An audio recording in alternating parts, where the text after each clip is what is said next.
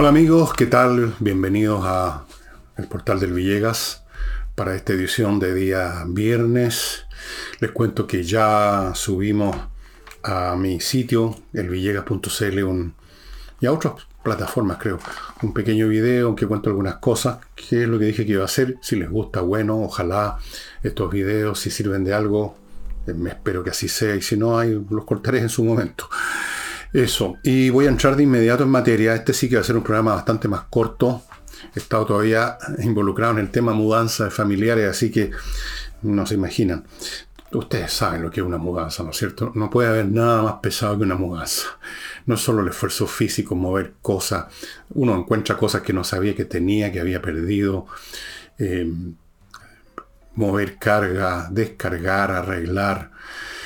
La experiencia mía, que debe ser la misma de ustedes, que uno se queda meses con cajas todavía cerradas, llenas de cosas que ni siquiera uno se acuerda que son. Pero en fin, ¿para qué les cuento cosas tan, tan domésticas? Vamos a las noticias que han sido muy alimentadas hoy día por doña Carolina Tohá, que ha hecho una serie de intervenciones sobre los más distintos tópicos, aunque en realidad son siempre el, siempre el mismo tópico, el gobierno dando explicaciones, defendiéndose de nuevas situaciones en que no lo ha hecho bien o que recibe crítica. Y precisamente la primera intervención de ella que quiero comentar es cuando es una en que dice, a propósito de todo este tema del secuestro y de las dudas que la oposición ha manifestado respecto al hecho que hay gente del Partido Comunista y del Ministerio del Interior que podría estar teniendo acceso a información y pasándosela a sus compañeros de lucha. Ya vamos a entrar a examinar un poco más todo eso más adelante. Entonces, a propósito de eso, dijo que eran inadmisibles dudas, las dudas de cómo se maneja la investigación. Inadmisibles, o sea que no se pueden admitir. Es una expresión que no tiene mucho sentido porque ya esa... Esas dudas se pronunciaron, se fueron admitidas, les guste el señor Tohá o no, fueron, llegaron a existir. Eso de decir aquí algo es inadmisible. Ahora, si quiere decir ella, no sé, a ver, ¿qué quiere decir? Que no hay derecho a hacer estas críticas, que no corresponde, porque es un asunto muy grave. Bueno, precisamente por eso corresponden las dudas y corresponden la, las observaciones, corresponden las preguntas. Y ojalá correspondieran también las respuestas y no meramente un comentario sobre el hecho de manifestar dudas o, o hacer preguntas. Eso no es la manera. No. Y ustedes dirán, como dijo el señor Carmona, voy a examinar largamente eh, los dichos del señor Carmona, del presidente, como lo llaman ahora el Partido Comunista. Pero en el momento puedo decir de que uno tiene dudas respecto al accionar de los comunistas, porque los comunistas son una secta político-religiosa internacionalista.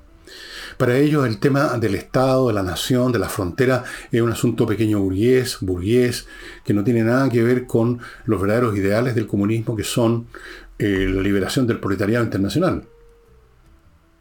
Le, escuchen ustedes o lean la letra de la canción de la famosa Internacional. Eh, tiene que ver no con un país, no con una cultura, no con una civilización, sino que con una categoría genérica que puede abarcar a cualquier habitante del planeta, a los pobres del mundo. Ellos son internacionalistas, internacionalistas proletarios se llamaban antes. Ahora no usan tanto ese lenguaje porque suena anticuado, porque suena sospechoso a propósito, suena, suena mal. Entonces tratan de eludir el tema incluso del comunismo. No hablan de vamos a establecer una sociedad comunista, sino que hablan del estado de bienestar. Entonces son súper admisibles las, las observaciones. Como yo creo que son admisibles las observaciones que hago respecto a la cantidad de comunistas que entraron al Ministerio de Defensa. Son admisibles por lo mismo. Primero porque yo tengo derecho, cualquier ciudadano tiene derecho, y la oposición tiene derecho a, a manifestar las dudas que se expresan con palabras, que son un acto de expresión, porque este es un pali, país donde todavía, porque no, no controlan el país los comunistas, justamente existe la libertad de expresión. Y la libertad de expresión incluye comentarios, preguntas, dudas, afirmaciones, you name it, cualquiera de todas esas cosas. Así que son perfectamente admisibles. Ella, si no le gustaron, debió decir eso. Nos parecen, eh, nos parecen feas, nos parecen maliciosas, nos parecen siniestras, nos parecen un juego político. ¿Qué? Eso tiene derecho a decirlo. Pero son admisibles. Total y completamente admisible. Dice que es muy gravísimo que es gravísimo esta denuncia de la oposición respecto a los comunistas en el interior. Yo creo que no. La denuncia puede ser sin fundamento, la denuncia puede ser exagerada, la denuncia puede estar equivocada, pero es admisible toda denuncia en una democracia, señora Tohá. Después, volvemos otra vez a los cambios de postura con respecto a este convenio de Chile con Venezuela, que primero se dijo que se había firmado, luego se dijo que no se había firmado, ahora se dice que sí se firmó, pero agregó una nueva derivada, la señora Tohá dijo, está en proceso de trámite. Lo cual me parece curioso, porque si ya se firmó, terminó el trámite. En la firma, cuando se firma un documento, se da ya el asunto por finiquitado. Usted ya terminó el, tri- el, el trámite de... de revisarlo, leyó las letras chicas, las letras grandes, cuando lo firmas que está de acuerdo o simplemente no miró lo que estaba firmando, se acaba, la firma termina un trámite. Yo no sé a qué se refiere entonces con que está en un proceso de trámite. Debería haber dicho en trámite, nomás más corto. ¿eh? Yo creo que esto es cantinfleo. Proceso de trámite ya está firmado. Pero no está firmado, dijeron la otra vez. No, sí está firmado, pero no está firmado. Ay, pues, ¿por qué no?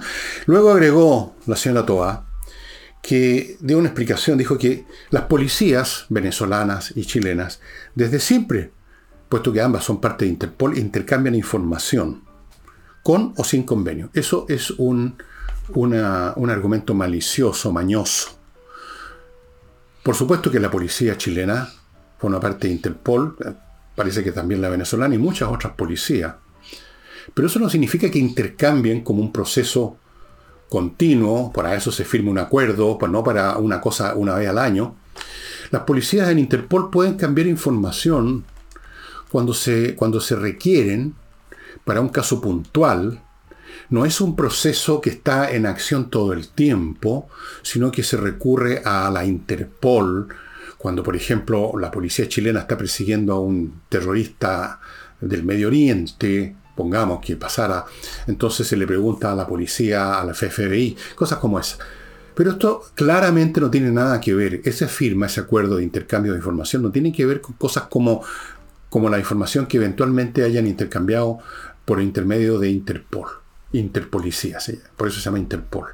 Entonces, eso es una maña. Ahora, véanlo por el otro lado. Si ya se intercambia información con o sin convenio, porque estamos en la Interpol, ¿para qué firmar un convenio adicional entonces, pues señora Tohá? ¿Qué agrega? Algo debe agregar, ¿no es cierto? Algo debe agregar. Porque si no agregara nada, no sería necesario. Se recurriría a esta relación ya existente, dice ella, entre las policías por Interpol. Entonces, si se firma un convenio adicional, es porque va a haber un intercambio adicional y nosotros nos gustaría saber entonces de qué información se trata y no que nos haga toda esta cantinflada sobre los procesos de trámite y los intercambios con o sin convenio. No, no es lo mismo con o sin convenio. Si fuera lo mismo, no habría convenio. Si hay convenio, entonces no es lo mismo.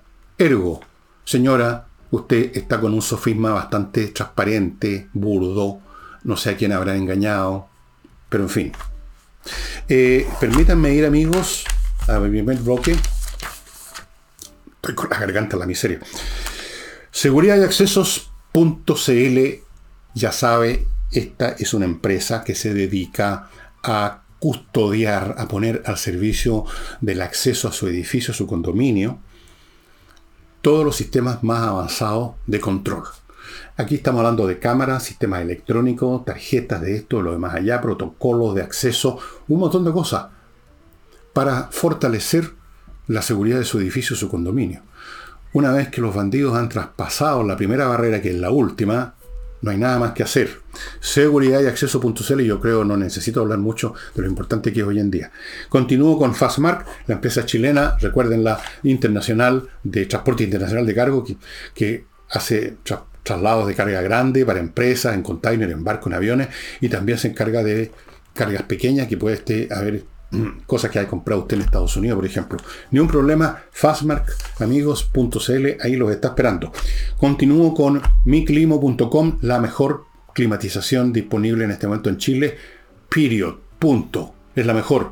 Los mejores dispositivos, la mejor instalación, y responden si hay cualquier problema cuando llega a ver, lo que es muy raro, muy raro. Se los puedo decir por experiencia personal.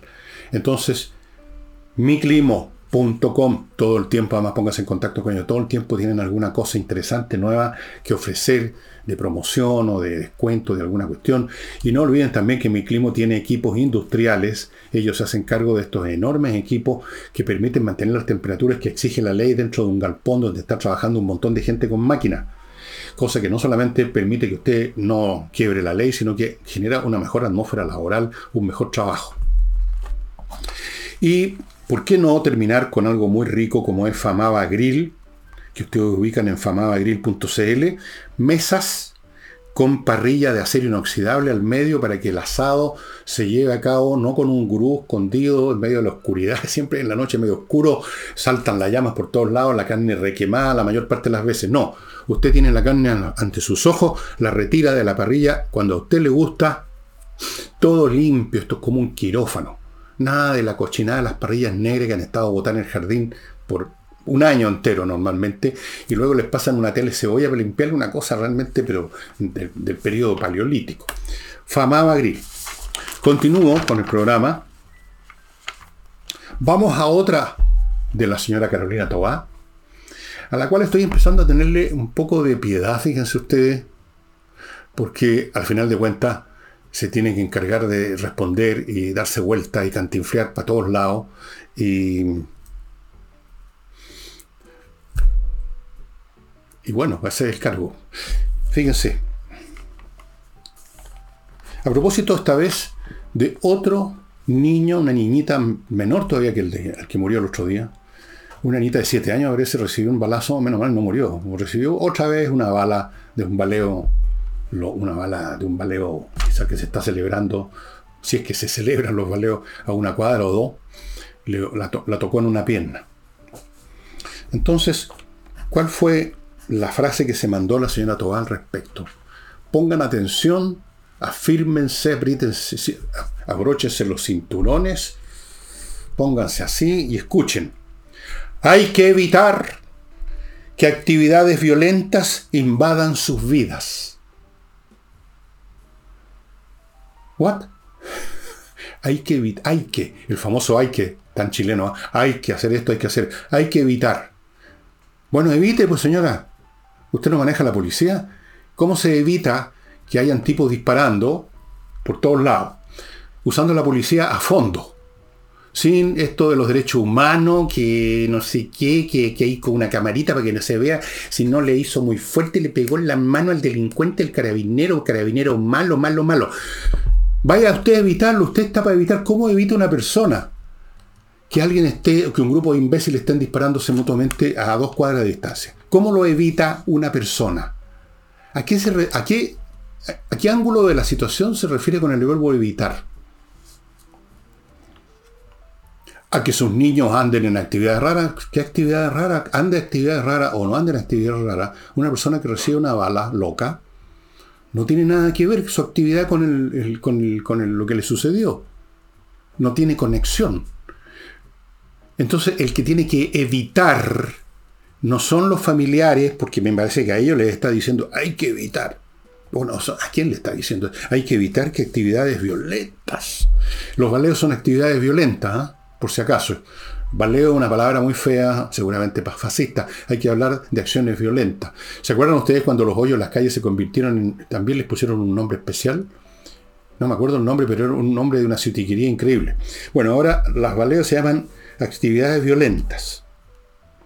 Y luego se lanzó una serie de consideraciones sobre la seguridad de los barrios, una variante de un discurso que hemos escuchado muy, muchas veces, tratando de aparecer los que lo dan, este discurso, como profundo, que están abarcando todas las variables del contorno, cosa que es irrelevante cuando se trata de un hecho como este, un hecho criminal, donde hay un tipo que aprieta un gatillo y hay que agarrarlo. Pero empiezan con grandes consideraciones sesuda, aquellos deben considerar el cómo la inteligencia. Y aquí se mandó a la siguiente. En su visión, en la visión del gobierno, en la visión de estos personajes que nos gobiernan, para cambiar esta situación, para, ¿cómo lo llama?, evitar las acciones violentas, tendrían que participar, escuchen bien, en esta situación, en los barrios especialmente, el Ministerio de Cultura, el Ministerio del Deporte, el Ministerio de Educación, que lo hace también por lo demás, así que podríamos tenerlo aquí en esto también, el Ministerio de Desarrollo Social y Ciencias. ¿Me podrán ustedes explicar qué significa esta cuestión? Si significa algo, es lo siguiente, que es una estupidez. Significa que se está achacando parte o toda esta violencia a que los chicos, en vez de dedicarse al deporte o a la ciencia o a la cultura, se dedican a ponerse de blanco para, los, para las balas locas.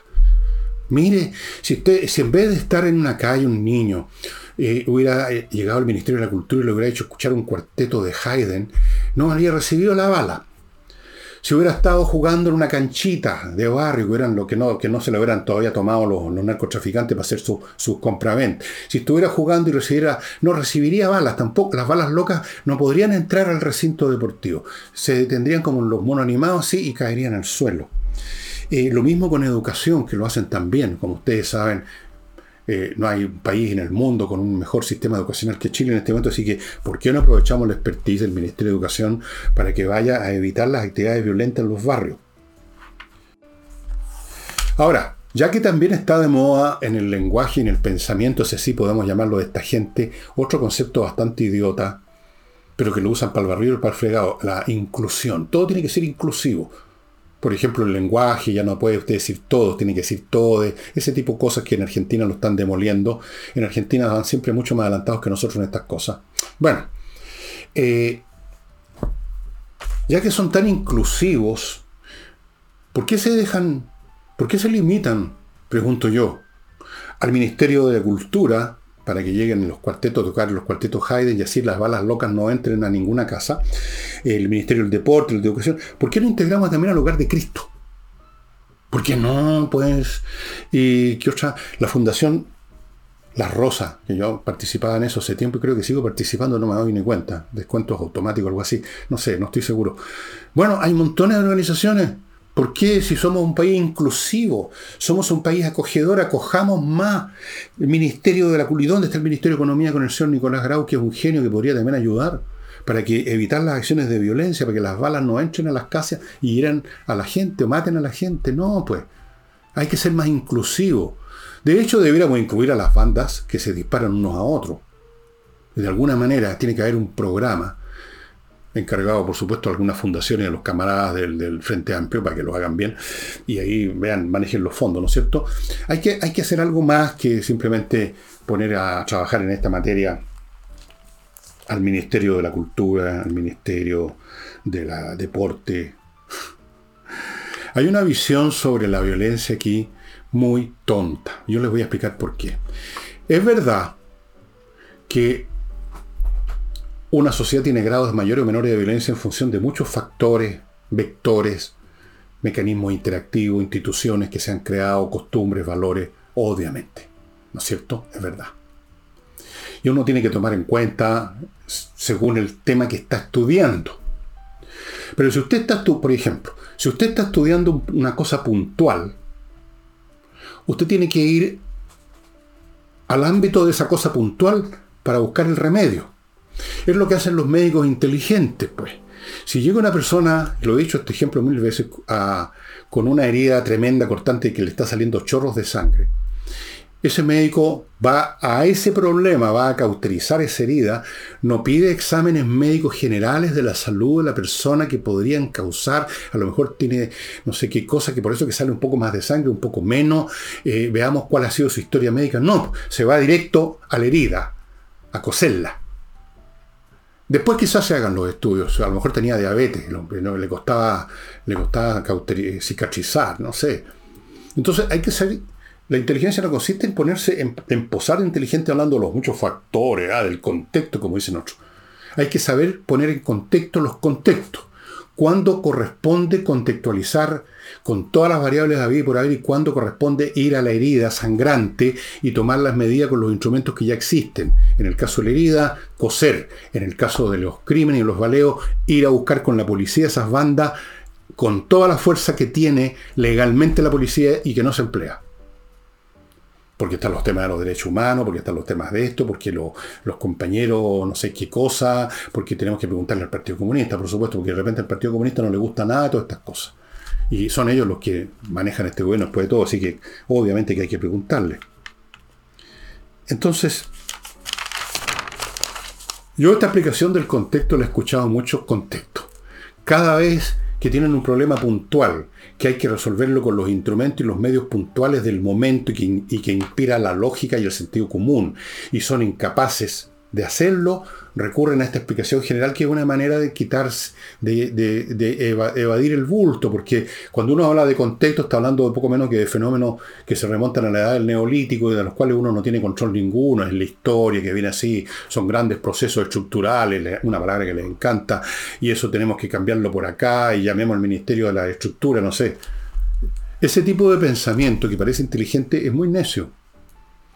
Ojo siempre, y esto es un pecado que cometen muchos académicos, ojo con ese, esos lenguajes relamidos, sofisticados, llenos de consideraciones y de contextos que tratan de parecer inteligentes pero que son estúpidos. La inteligencia es entender lo que está sucediendo aquí y ahora, cuáles son las mecánicas operacionales inmediatas que están actuando y luego tomar una medida al respecto. No empezar a cantinflear con los contextos y llegar, por lo tanto, como conclusión a esto de que hay que, hay que evitar que las actividades violentas invadan sus vidas. Lamentablemente, además, termino el tema, las actividades violentas no invaden las vidas de estos niños, las destruyen. Pequeño detalle, ¿eh? Hay una diferencia entre invasión y destrucción, señora Tohá. Permitidme, amados hermanos en Cristo, pasar al segundo bloque que tengo acá. Servicios y productos para su beneficio. K M Millas. Si usted tiene millas acumuladas, vaya de inmediato, se lo recuerdo. Vaya a k m millas punto c l y se las van a comprar a buen precio. Si usted dice, no, mejor las guardo para un viaje, sí, puede ser. Pero si el viaje se posterga un poquito, es muy probable que la empresa haya borrado sus millas y usted está sin nada. Continúo con Entrena Inglés. La academia, les recuerdo, que está dando estos cursos, cursos dictados por profesores online, son súper eficientes, amigos, va a aprender inglés esta vez, forever. Y termino este bloque con Lomas de Millaray, una, un proyecto inmobiliario que está en la zona, en la región de Los Lagos, precioso. Ustedes pueden verlo porque tienen en lomas de millaray punto c l, tienen un video, así que no tienen simplemente que creerme a mí, véanlo. Cada parcela que está en venta, de las que van quedando, tiene agua potable, tiene electricidad, tiene fibra óptica, amigos, y hay muchos precios, hay, no son tan estratosféricos como ustedes podrían creer, para nada, depende de la parcela. Y Carmona, vamos a ver, Lautaro Carmona, comenté algunos dichos de él, que a su vez comentó los dichos de Juan Lago, que yo no sabía, entre paréntesis, que es nada menos que asesor de seguridad del Ministerio del Interior, comunista. Ustedes dirán, bueno, ¿qué le pasa con el comunismo? Bueno, Lautaro Carmona se enojó con estas cosas, y entonces habló del trasnochado anticomunismo que tendrían muchos, de luego se supone, yo seguro que considera que yo soy un, un anticomunista trasnochado, y dele con el trasnochado. Y bueno, p- perdón, cuando uno dice que algo es trasnochado quiere decir de que está uno preocupándose o atacando o criticando o, a, o tomando en cuenta una situación que ya no existe. Uno está, es algo trasnochado, algo que pasó. Algo que pasó antes, en la noche, y ahora ya pasó la noche, estamos trasnochando, no sé. Algo, algo obsoleto, algo que no viene a cuento, algo que no tiene existencia. Pero resulta que el comunismo tiene existencia. Tiene existencia en China, tiene una existencia bastardeada en Venezuela, tiene una existencia no bastardeada, sino que auténtica en Cuba. Y tiene un, un tremendo, un tremendo currículum de desastres, masacres y todo lo demás.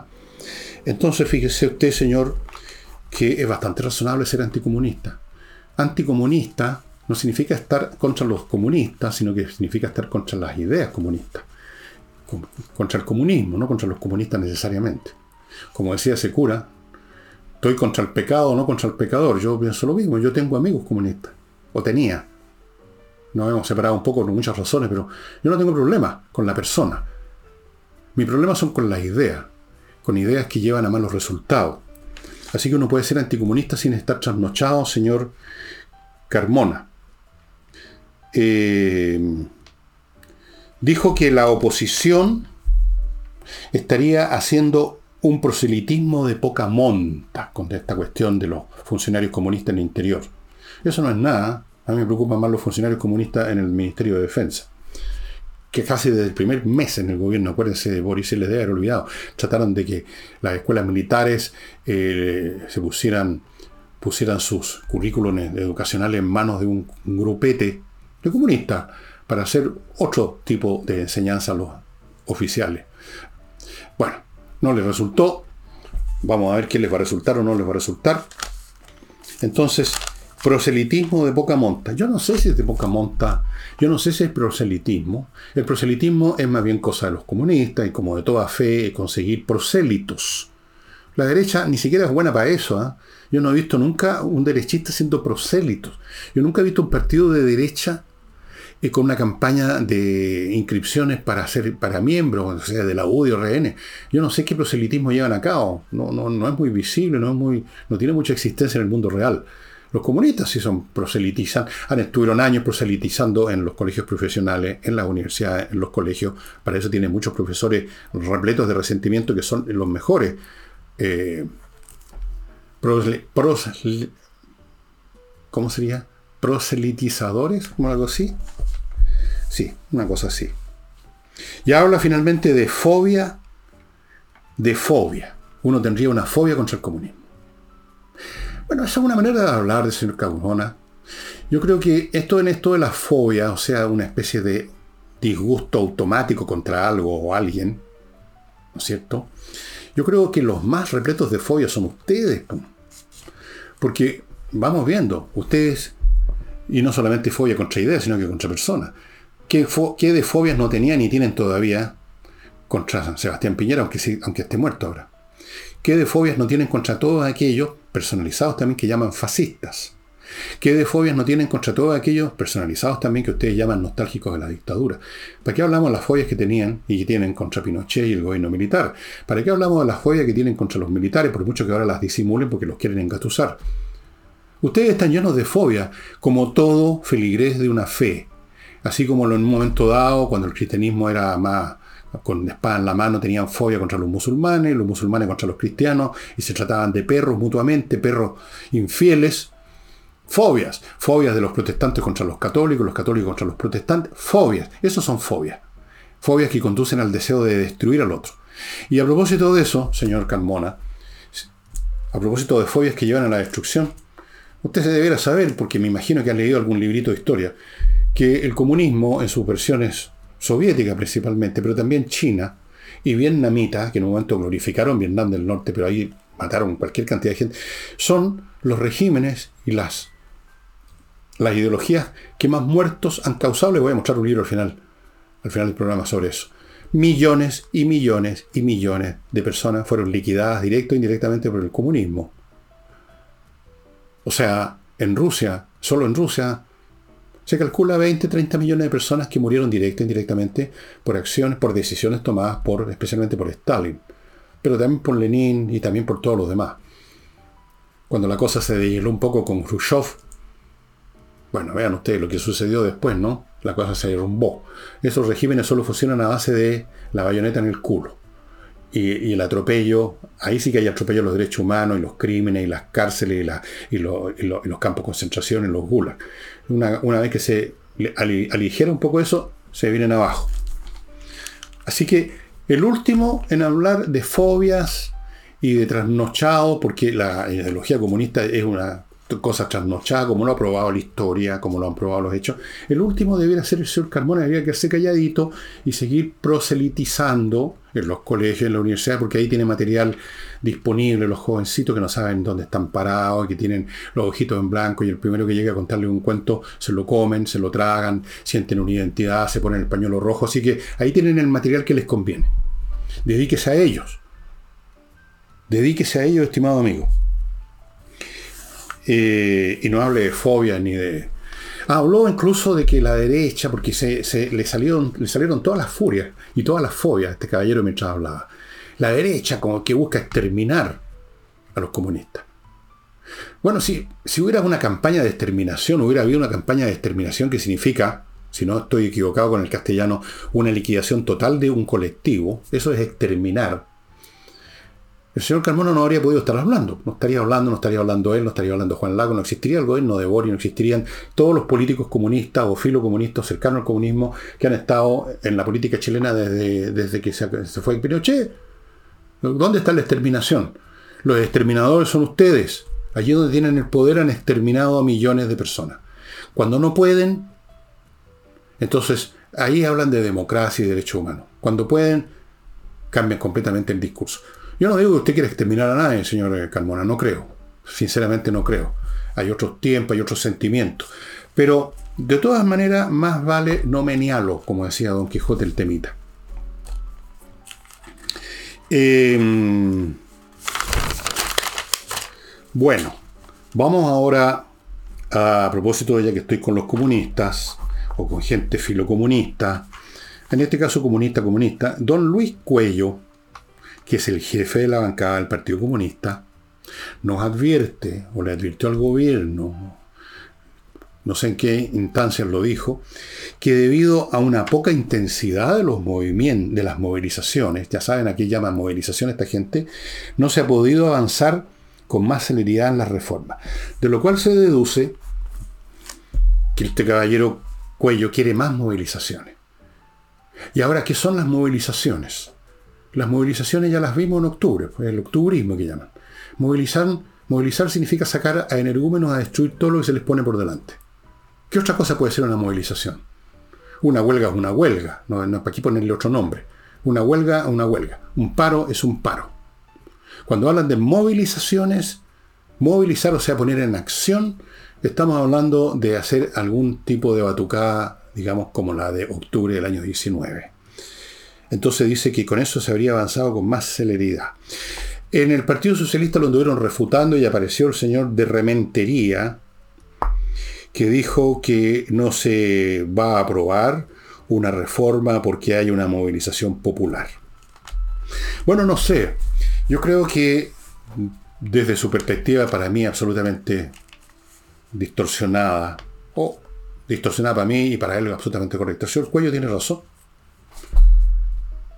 Porque ¿de qué se trata con estas movilizaciones? Se trata de hacer exactamente lo que se hizo en octubre y que les resultó meter miedo. Atemorizaron a, a Piñera, atemorizaron a la derecha, que terminaron muchos votando por Boris por temor a que no sé qué cosa pasaba si no votábamos por él. Atemorizaron a medio mundo. Generaron las condiciones jurídicas y políticas para que llegara a existir el gobierno Boris y llegara a existir esta patota que ocupa los cargos de poder. ¿Funciona? Sí. Pero, no es, pero entonces entendamos exactamente lo que es una movilización. Una movilización entonces no es algo épico, una gente que sale con los ojos en blanco a clamar por la justicia en el mundo. Es gente que sale a meter miedo destruyendo. Es gente que sale a ejercer actos de violencia. Esas son las movilizaciones, a eso llama movilización. Entonces, el señor, lo que está diciendo el señor Cuello es, tenemos que asustar otra vez a los cuicos, a los burgueses, a los derechistas, tenemos que hacer lo que se caguen de susto, y ahí vamos a hacer que se aprueben las leyes. Porque claro, esta cosa se decide en las votaciones igual, las revoluciones se hacen en las instituciones, no en la calle, pero la calle sirve para crear condiciones psicológicas, como lo hicieron en octubre, y como quizás pretendan hacerlo no sé cuándo. Yo creo que no les va a resultar ya, yo creo que ya no hay ánimo. A lo mejor podrán movilizar a veinte picantes, quemar algo, pero ya no va a ser un poco más masivo como fue en octubre. Aunque quién sabe, ¿eh? Porque están, están apareciendo unos grupos rarísimos, que por supuesto las autoridades no, no impotentes, de manos atadas, que hacen lo que quieren. Eh, podría ser un nuevo mecanismo ahora, ya no una masa en las calles, sino que grupos más o menos contundentes dirigidos a un blanco determinado. Meter miedo, asustar. O sea, extorsionar. La movilización, la poca intensidad de la movilización es equivalente a la poca intensidad de la extorsión política. Eso es. Eso es lo que dice Cuello. Hay que intimidar a los congresales de derecha. ¿Cómo se les intimida? Y no es tan difícil porque son una manga de cobardes. Vamos a movilizar. Pum, y perfeccionemos los métodos de, de movilización. Se pueden hacer otras cosas. No necesitamos quemar ahora las estaciones del metro. O tal vez unas pocas. Podemos hacer otras cosas. Podemos ir a la persona ahora. Y de todas formas esta gente va para atrás, el péndulo, digamos, le está, está pegando ya aquí. Y yo creo que una muestra de eso es lo, aparte de lo que dice este señor Cuello, que obviamente está diciendo esto porque piensa que hay poca extorsión y entonces se están quedando sin ningún recurso, porque no tienen otros recursos esta gente, no tienen otros recursos que la violencia para destruir el sistema burgués, el modelo neoliberal. Entonces, por otro ángulo de esta cuestión, aparece otro caballero. Este otro caballero, yo ya voy a decir quién es, pero antes, amigos míos, les voy a contar de Life Balance, que es esta empresa que va a su casa con una serie de aparatos, mide todas las variables de su cuerpo, conversan con usted, qué clase de vida hace, tiene algún problema de salud, toma algunas pastillas, qué sé yo, y luego de todo eso recién le dan una guía alimenticia totalmente personalizada. Esto sí que es científico. Life Balance, amigos, pónganse en contacto para una vida, cuando uno de repente se preocupa el estado, bueno, yo ya no me preocupo porque estoy demasiado viejo, me da lo mismo, pero uno siempre ve a la gente que está preocupada, que estoy muy gordo, que estoy esto, que la otra vez me palpitó el corazón, siempre están preocupados, ¿no?, de vivir un día más. Y bueno, póngase en manos de Life Balance, porque esos saben hacerlo y va a usted a tener la dieta, o me habéis dicho la guía, no es necesariamente una dieta que le va a permitir lo que usted quiere. Continúo con U S A Inmobiliario, que los invita a invertir en Northport, en Sarasota, al norte de Florida, donde hay unas casas estupendas que todo el mundo se las pelotean, las codician mucho porque son muy bonitas, están frente a playas maravillosas, el, el lugar es muy exclusivo, no entra cualquier picante, perdonen que lo diga, pero eso es importante para vender, que el barrio, digamos, no, no nos encontremos con mala sorpresa el otro día. Y tienen una tremenda plusvalía, quince por ciento al año aumentan de valor. Usted las puede arrendar un equivalente de dos coma cinco millones de pesos chilenos al mes. O sea, es una buena inversión. Si usted está buscando invers- dónde invertir y por supuesto no ha encontrado nada en el país, qué raro, ¿no? Bueno, póngase en contacto. Ahí están los datos con estos señores de U S A Inmobiliario. Continúo con Compre Oro. Ya sabe para qué. Les recuerdo nada más, compre oro punto com. Lingotes, monedas de oro, lingotes de plata, para tener una defensa férrea de sus recursos, porque el oro y la plata son valor, no representantes del valor. Y les recuerdo, amigos, que están empezando ya los cursos de ajedrez. Hay muchos cursos para niños, para grandes, para gente con algún conocimiento del juego, gente que no tiene idea ni de cómo se ponen las piezas en el tablero. Hay de todo, hay un club. Cuesta diez lucas las mensuales entrar y usted tiene millones de actividades. Los cursos son todos por Zoom. veinte lucas, por ahí andan los precios. Vea, vea el detalle, para que se lo voy a dar yo, en espacio ajedrez punto com. Y bueno, el señor Winter, o Winter, que es diputado de Convergencia Social, uno de estos maravillosas sectas del Frente Amplio que vinieron a salvar el, a la galaxia, porque ellos tienen todos, por supuesto, todos, todos tienen una, un moral superior, un estándar ético que está muy por encima del de nosotros. Le pide al gobierno, porque parece que también se está oliendo que la cosa está como, ¿cómo se dice?, guateando, le pide al gobierno que asuma un rol, a mierda, un, un rol en la disputa ideológica que se está dando, que asuma un liderazgo. ¿Cuál disputa ideológica, señor Winter? ¿Usted cree que ustedes tienen un cuerpo ideológico que estaría disputando con otro cuerpo ideológico? Aquí no hay ninguna disputa ideológica en Chile. Si ustedes creen que ese, esa sarta de clichés de las cosas más distintas pegadas con moco unos con otras es una ideología, un sistema, no, no lo es. Y la derecha tampoco, que van a tener ideología en la derecha. La derecha lo que puede ser que tengan es fondos, bufés de abogados, propiedades, pero ideología nunca han tenido. No saben lo que es eso. Así que aquí no hay ninguna disputa ideológica, señor. Aquí no, no la disputa pasa por otra cosa. Pasa por, por la intención de ustedes, los Winter, los Cuello, los Carmona de instaurar una cosa que tampoco saben qué es exactamente, pero sí hay una cosa que sí saben: demoler la institución actual. Eso es súper fácil. Demoler es fácil porque demoler consiste en hacer, empujar y echar abajo una cosa que está a la vista de uno, pues no, no se requiere pensar mucho. Demolamos un edificio, ahí está el edificio, ahí está el edificio, aquí está la dinamita. ¿Cuál es el problema? Demoler es fácil. ¿Qué es lo que se va a construir después? Ahí está el problema, ustedes no tienen ni idea. Le ponen nombre a las cosas. Estado de bienestar. ¿En qué consiste el estado de bienestar? Eso no es una ideología, eso es una frase nomás. Y la derecha tampoco tiene ideología, esa es la verdad. Aquí tenemos una pelea, digamos, como una pelea, una, a ver, una disputa ideológica sería como era dos estilistas del boxeo midiéndose, lanzando golpes científicos. Aquí lo que tenemos es una disputa como entre dos personajes que no saben pelear, como esos caros chicos que se agarran a los puñetes con los ojos cerrados. Eso es más o menos. Así es que no, amigo. Y desde luego el gobierno, liderazgo. ¿En qué tendría liderazgo? ¿En, en la lucha ideológica? Ahora va a resultar que el señor Gabriel Boric es un genio ideológico. es, un gran, es un gran pensador. Va a resultar que Boric es un gran pensador.